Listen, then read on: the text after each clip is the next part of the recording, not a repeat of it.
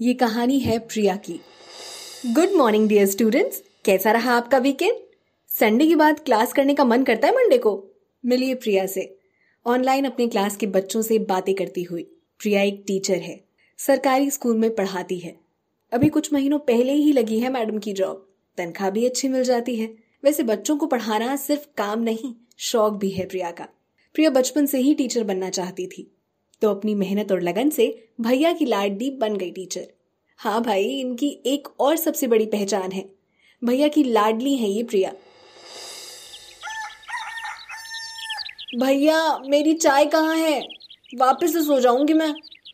नींद भरी आवाज़ में जब बहन ने धमकी दी तो भैया दौड़े दौड़े चले आए। अरे अरे, मेरी माँ, नहीं नहीं, सोना मत तू। ये ले तेरी चाय, उठ जा, स्कूल जाना है तुझे। भैया रवि अपनी बहन के सारे नखरे उठाते हैं। माँ के जाने के बाद रवि ने बड़े नाजों से पाला है प्रिया को। कभी भी किसी भी चीज़ की कमी नहीं होने दी। एक मिडिल क्लास फैमिली के लिए अपने सपनों को पूरा करना बहुत मुश्किल होता है और बहुत बड़ी बात भी। रवि डॉक्टर बनना चाहता था। लेकिन पिता की बीमारी की वजह से बहुत छोटी उम्र से ही उसे दुकान की ज़िम्मेदारी उठानी पड़ी। पैसे भी ज़्यादा नहीं हुआ करते थे। रवि ने अपने सपनों को मार के अपनी बहन का ख्वाब पूरा किया। पढ़ा लिखा के उसे टीचर बनाया। किसी की मजाल है कि कोई भी घर में प्रिया को कुछ भी कह दे। अरे सुनते हो भाई बहन का प्यार हो गया हो तो अपनी दुकान को भी देख लो जरा। और मैडम से पूछो कि क्या आज अपने बच्चों को छुट्टी देने का इरादा है? घड़ी में छह बज चुके हैं। भाभी नीतू ने दोनों को समय बताते हुए तंज कसा। नीतू रवि की पत्नी है। स्वभाव से शांत और परिवार को साथ लेकर चलने वालों में से है। जब से नीतू आई है, तब से भाभी कम और प्रिया की माँ ज़्यादा है। भाभी, बहुत देर हो गई है। प्लीज़ प्लीज़ जल्दी से लंच पैक कर दो, मुझे बहुत जल्दी जाना है। प्रिया ने भागते हुए अपनी भाभी नीतू से कहा, अरे, रुक जा, पहले कुछ खा तो ले, फिर जाना। नहीं नहीं, भाभी, बहुत देर हो रही है, बहुत बहुत जल्दी जाना है मुझे। प्रिया ने भाभी की बातों का जवाब दिया और दरवाजे से बाहर निकल गई। अच्छा ध्यान से खा लेना। ओके, भाभी।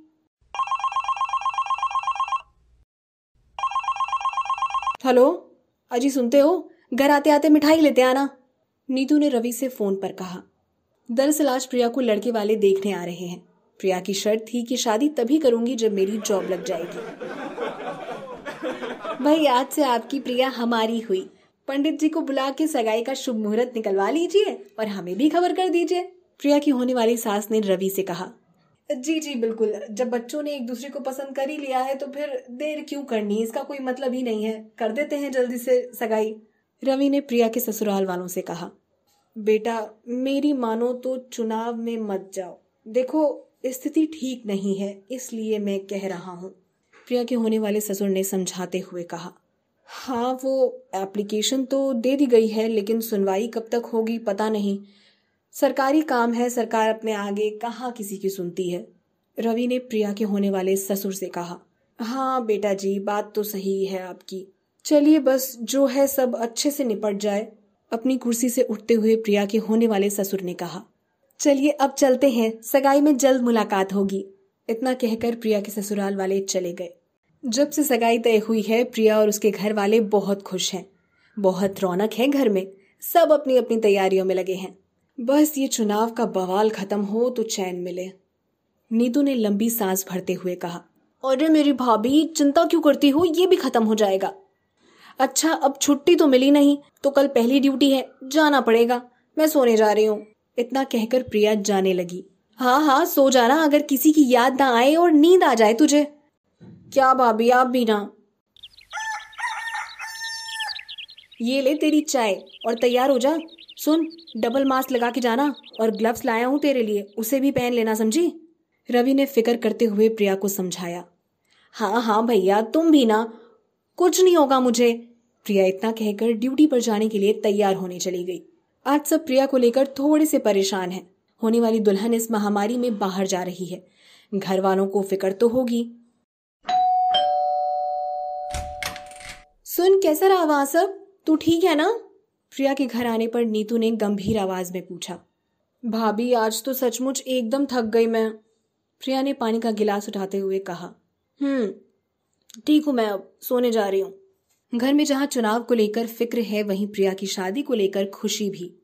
आजकल सब इतने खुश रहने लगे हैं कि फ़िक्र कुछ पल के लिए आती तो है, लेकिन जैसे ही प्रिया और विजय को लेकर कोई बात चलती है, सब ठीक हो जाता है।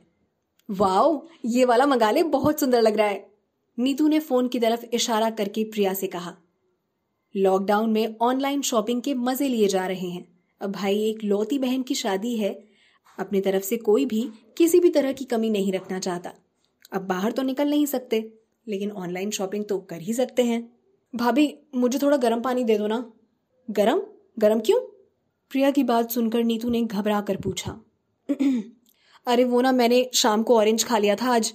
लगता है अब गला खराब होगा। तू भी ना, ये कोई समय होता है फल खाने का? इतनी बड़ी हो गई है, बच्चों को पढ़ाती है, लेकिन खुद बच्चों जैसी हरकतें करती है। नीतू ने डांटते हुए कहा ले पी ले और गले में दुपट्टा बाँध के सोना, सुबह तक ठीक हो जाएगा। सुबह होने पर प्रिया की तबीयत थोड़ी और बिगड़ी तो चिंता का माहौल सा बन गया। हमें रिस्क नहीं लेना चाहिए, एक बार प्रिया का टेस्ट करा लेते हैं। आज ही लेकर जाता हूँ इसे। रवि ने फ़िक्र करते हुए नीतू से कहा, टेस्ट का सैंपल दे आए? नीतू ने रवि से पूछा तो रवि ने सिर हिलाकर हाँ में जवाब दिया और प्रिया को लेकर कमरे में चला गया। सुनो जी, आप जाके अधिकारी साहब से मिलते क्यों नहीं? जब उनको पता चलेगा कि प्रिया की तबीयत खराब है तो छुट्टी ज़रूर मिल जाएगी। नीतू ने उम्मीद भरी आँखों से रवि की तरफ़ देखते हुए कहा हाँ सोच तो मैं भी रहा हूँ, देखता हूँ, कल जाता हूँ, क्या करते हैं? दुखी मन से रवि ने भी नीतू की हाँ में हाँ मिलाई। चलो तुम भी सो जाओ और चिंता मत करो, मैं हूँ ना। रवि ने प्रिया के पास बैठी नीतू को भरोसा दिलाते हुए कहा, आ गए आप? क्या बात हुई अधिकारी साहब से? प्रिया का बुखार उतरा क्या लंबी सांस भरते हुए रवि ने नीतू से पूछा, नहीं, सुबह दवा दी थी तो उतरा था और अब फिर से, लेकिन आप आप, आपको क्या हुआ? क्या बात है? रवि का उदास और हताश चेहरा देखकर लड़खड़ाती हुई आवाज़ में नीतू ने पूछा, रवि चुपचाप सुन रहा था? रवि से जवाब न मिलने पर नीतू ने दोबारा घबरा कर पूछा तो रवि ने बताया कि जिस अधिकारी से वो मिलने गया था, उसने उसकी बात तो सुनी, पर सिर्फ़ ये बोलने के लिए कि चाहे कुछ भी हो जाए, ड्यूटी करनी पड़ेगी। अगर प्रिया ड्यूटी करने नहीं गई तो उसे नौकरी से निकाल दिया जाएगा। आज ऐसा लग रहा था मानो रवि ने प्रिया को टीचर बनाकर अपनी ज़िंदगी की सबसे बड़ी गलती कर दी हो। उसे कुछ भी समझ नहीं आ रहा था। कल ड्यूटी है प्रिया की। क्या होगा? कैसे जाएगी वो? चुप्पी तोड़ते हुए नीतू ने याद दिलाया। नहीं जाएगी वो कहीं। नौकरी जाती है तो जाने दो। रवि ने गुस्से भरे आवाज़ में कहा हाँ हाँ नहीं जाएगी वो, नहीं नहीं, कहीं नहीं जाएगी वो। सब ठीक हो जाएगा, आप आप चिंता मत करो, ठीक है? परेशान होने की कोई ज़रूरत नहीं है। नीतू ने कांपती हुई आवाज़ में रवि को सांत्वना देते हुए कहा, अगला दिन बहुत भारी होने वाला था। एक तरफ़ प्रिया की तबीयत ठीक नहीं थी, और ना ही अब तक उसकी रिपोर्ट्स आई थी, और दूसरी तरफ़ उसके घर वाले जो परेशान थे। आज मेरी ड्यूटी है, मुझे जाना होगा। बुखार में तपती प्रिया ने अपने भाई से कहा, कहीं नहीं जाना है तुझे। चुपचाप से लेट जा। आज रिपोर्ट्स आ जाएगी, फिर तेरा अच्छे से इलाज हो जाएगा। भैया, अगर मैं नहीं गई तो मेरी तो मेरी सालों की मेहनत एक पल में बर्बाद हो जाएगी। आपने आज तक मेरे लिए जो भी किया है, सब खत्म हो जाएगा भैया। और मैंने दवा खाई तो है ना। बस ये चुनाव किसी तरह निकल जाए। फिर एक लंबी छुट्टी ले लूँगी और घर में खूब आराम करूँगी। पर बेटा प्लीज़ भैया प्लीज़ समझो ना बात को। अगर मुझे ऐसा लगेगा कि मेरी तबीयत ठीक नहीं है तो मैं आपको फ़ोन करके बुला लूँगी ना। आप तुरंत आ जाना और मुझे ले जाना वहाँ से। भैया को रोकते हुए प्रिया ने जिद की। प्रिया की जिद ने शायद रवि को हाँ कहने पर मजबूर कर दिया था।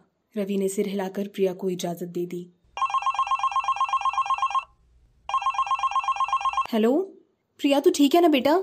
नीतू ने फ़ोन पर प्रिया से पूछा, भा भाभी, मुझे सांस लेने में तकलीफ़ हो रही है। प्लीज़ मुझे आके यहाँ से ले जाओ। प्लीज़, भाभी। प्रिया ने टूटती हुई आवाज़ में कहा। इतना सुनते ही नीतू चीख पड़ी। उसने चिल्लाकर रवि को बुलाया और जल्दी से उसे वापस ले आने को कहा, जिसका डर था वही हुआ। प्रिया की तबीयत और ज़्यादा खराब हो गई है और अब उसे सांस लेने में भी तकलीफ़ हो रही है। भाई भाई, देखना, मेरी बहन को सांस लेने में तकलीफ़ हो रही है। अस्पताल के बाहर पीपीई किट पहने एक फ्रंटलाइन वर्कर से रवि ने कहा। प्रिया की हालत देखकर उसे तुरंत आईसीयू में शिफ्ट कराया गया। सर, आप अंदर नहीं आ सकते। वार्ड बॉय ने रवि को रोकते हुए कहा। प्रिया को वेंटिलेटर पर रखा गया है। उसकी हालत काफ़ी नाजुक है। अपनी बहन को इस हालत में देखकर रवि और नीतू का बुरा हाल था। अपनी लाडली को इस दशा में देखना बहुत मुश्किल था उनके लिए। ये दवा जल्दी लेकर आओ।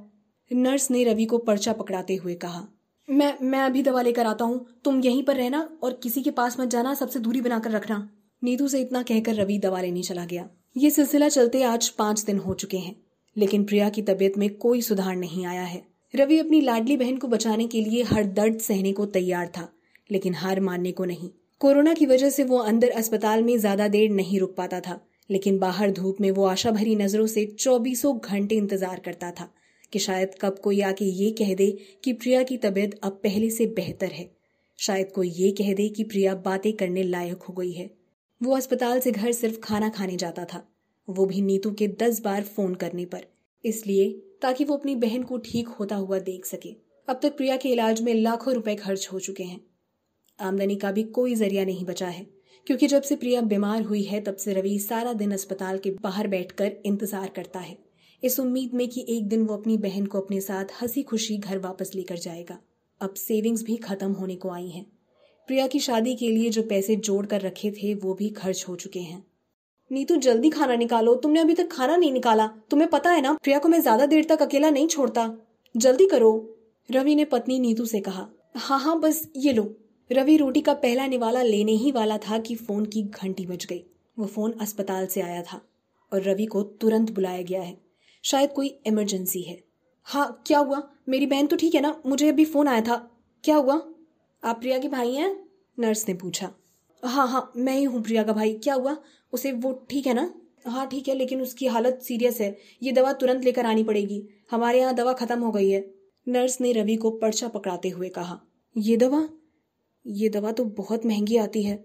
मैंने इंटरनेट पर देखा था और अभी सब हो जाएगा, तुम चिंता मत करो। मुझे पता था कि अभी हमें पैसों की ज़रूरत पड़ सकती है, इसलिए मैंने दुकान के लिए पहले ही किसी से बात कर रखी है। रवि ने नीतू की बात को रोकते हुए कहा, पर दुकान? हमारे पास और कोई रास्ता नहीं है नीतू। बस बस प्रिया ठीक हो जाए। कांपती हुई आवाज़ में रवि ने कहा। इतना सुनकर नीतू खुद को रोक नहीं पाई और उसकी आँखों से आँसू छलक गए। उसे रोता देख रवि भी खुद को रोक नहीं सका। रवि ने आज अपनी बहन के लिए अपनी दुकान गिरवी रख दी। एक सहारा जिससे उसका घर चलता था, वो भी उससे छिन रहा है आज। सिस्टर, ये ये दवा जो आपने मंगाई थी, अब इससे मेरी बहन ठीक तो हो जाएगी ना? रवि ने नर्स को दवा देते हुए उससे जानने की कोशिश की। हाँ बाहर इंतज़ार करिए। इतना कहकर नर्स आईसीयू में चली गई। रवि और नीतू दोनों अस्पताल के बाहर बैठकर इंतज़ार ही कर रहे थे कि पीपीई किट पहने एक आदमी उनकी तरफ़ आते हुए दिखा। प्रिया के भाई, आप ही हैं? फ्रंट लाइन वर्कर ने पूछा। हाँ मैं ही हूँ। प्रिया को होश आ गया क्या? रवि ने खुशी से पूछा। दो मिनट शांत रहने के बाद फ्रंट लाइन वर्कर ने जवाब दिया। आपकी बहन अब नहीं रही। कल आके उसकी बॉडी ले जाइएगा। क्या? क्या क्या मतलब? वो वो नहीं रही? पागल हो गए हो क्या? नीतू ने चिल्लाकर जवाब दिया और इसके बाद वो बेहोश हो गई। वो इतना बड़ा सदमा बर्दाश्त नहीं कर पाई और अपनी सुध खो बैठी। आनंद फानंद में रवि ने उसे अस्पताल में भर्ती कराया।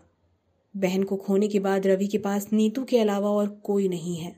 तुरंत ये दवा लेकर आओ, आपकी बीवी की तबीयत नाजुक है, वार्ड बॉय ने रवि से कहा। रवि ने जैसे ही पर्चा अपने हाथ में पकड़ा, उसकी नज़र उस पर लिखी दवाओं पर गई। ये ये दवाएँ? ये क्यों? वो पहचान गया था जो दवा प्रिया को चलाई जा रही थी, ये वही दवा थी। हाँ अभी हमने उनका एंटीजन टेस्ट किया है, आपकी बीवी कोविड पॉजिटिव है। और कोरोना संक्रमितों को यही दवा दी जा रही है, वार्ड बॉय ने रवि से कहा। ये बात सुनकर ऐसा लगा मानो रवि के पैरों तले ज़मीन खिसक गई हो। अभी तो अपनी बहन के जाने के गम में वो ठीक से रो भी नहीं पाया था। सब प्रिया की तबीयत में इतने उलझ गए थे कि किसी और चीज़ की किसी को सुध ही नहीं बची थी। रवि ने आखिरी बार चैन से बैठकर नीतू से बातें कब की थी उसे तो ये भी याद नहीं। रवि ने किसी तरह हिम्मत जुटाई और दवा लेकर आया। अपनी बहन को तो खो चुका है वो। अब अपनी पत्नी को खोने की हिम्मत उसमें नहीं बची। नीतू को अस्पताल में भर्ती हुए दो दिन हो चुके हैं। अब तो रवि के पास उसके इलाज के लिए पैसे भी नहीं बचे हैं। अस्पताल के बाहर का इंतज़ार जैसे खत्म होने का नाम ही नहीं ले रहा। अरे भाई, सरकारी लोगों का क्या है? उनका तो खर्च सरकार उठाती है। तकलीफ़ तो हम जैसे गरीबों को होती है, जिनकी कोई सुनवाई कहीं नहीं होती। रवि के बगल में बैठकर कुछ लोग आपस में बात कर रहे थे। ये सुनकर रवि के मन में उम्मीद की किरण जागी कि शायद मुआवजे के पैसे मिल जाएँ और उन पैसों से वो अपनी पत्नी नीतू को कम से कम बचा सके। उसने अधिकारियों से बात करने की कोशिश की। कुछ ने आश्वासन दिया और कुछ लोगों ने सिरे से नकार दिया कि प्रिया की मौत ड्यूटी के टाइम पर हुई ही नहीं है, इसलिए कोई मुआवजा नहीं बनता। रवि पूरी तरह से बिखर चुका था। अब उसके पास दवाओं के भी पैसे नहीं बचे थे। अपनी आँखों के सामने उसे सब खत्म होता हुआ नज़र आ रहा था। मुआवजे के पैसे मिलने की आज भी अब टूट चुकी थी। रवि अस्पताल के बाहर ही बैठा था कि उसे एक फ़ोन आया। आप रवि बोल रहे हैं? फ़ोन की दूसरी तरफ़ से आवाज़ आई। हाँ मैं ही रवि हूँ। आप कौन? रवि ने फ़ोन पर पूछा। मैं लखनऊ अस्पताल से बोल रहा हूँ। आपकी बीवी का दिल का दौरा पड़ने से मौत हो गई है। आप आके कल उनकी बॉडी ले जा सकते हैं। रवि कुछ नहीं बोल सका। उसके पास बोलने को अब कुछ बचा ही नहीं था। आज बस उसकी आँखें चीख रही थीं, जो सुनाई तो नहीं दे रही थी, पर उसके साथ जीना नामुमकिन सा था। कुछ ही वक्त पहले एक हंसता खेलता छोटा सा परिवार आज बर्बाद हो गया। सही समय पर दवा न पड़ने की वजह से रवि की पत्नी नीतू को हार्ट अटैक आ गया, और वो भी इस दुनिया से चली गई। रवि अब पूरी दुनिया में अकेला है, न बहन रही, न पत्नी, और ना ही उसकी दुकान। उसे अब इंतज़ार है तो बस अपनी मौत का। सुन रहे थे आप कहानी प्रिया की। जल्द मिलेंगे हम अपनी अगली कहानी के साथ। तब तक अपना ख्याल रखिए और हमें सुनते रहिए।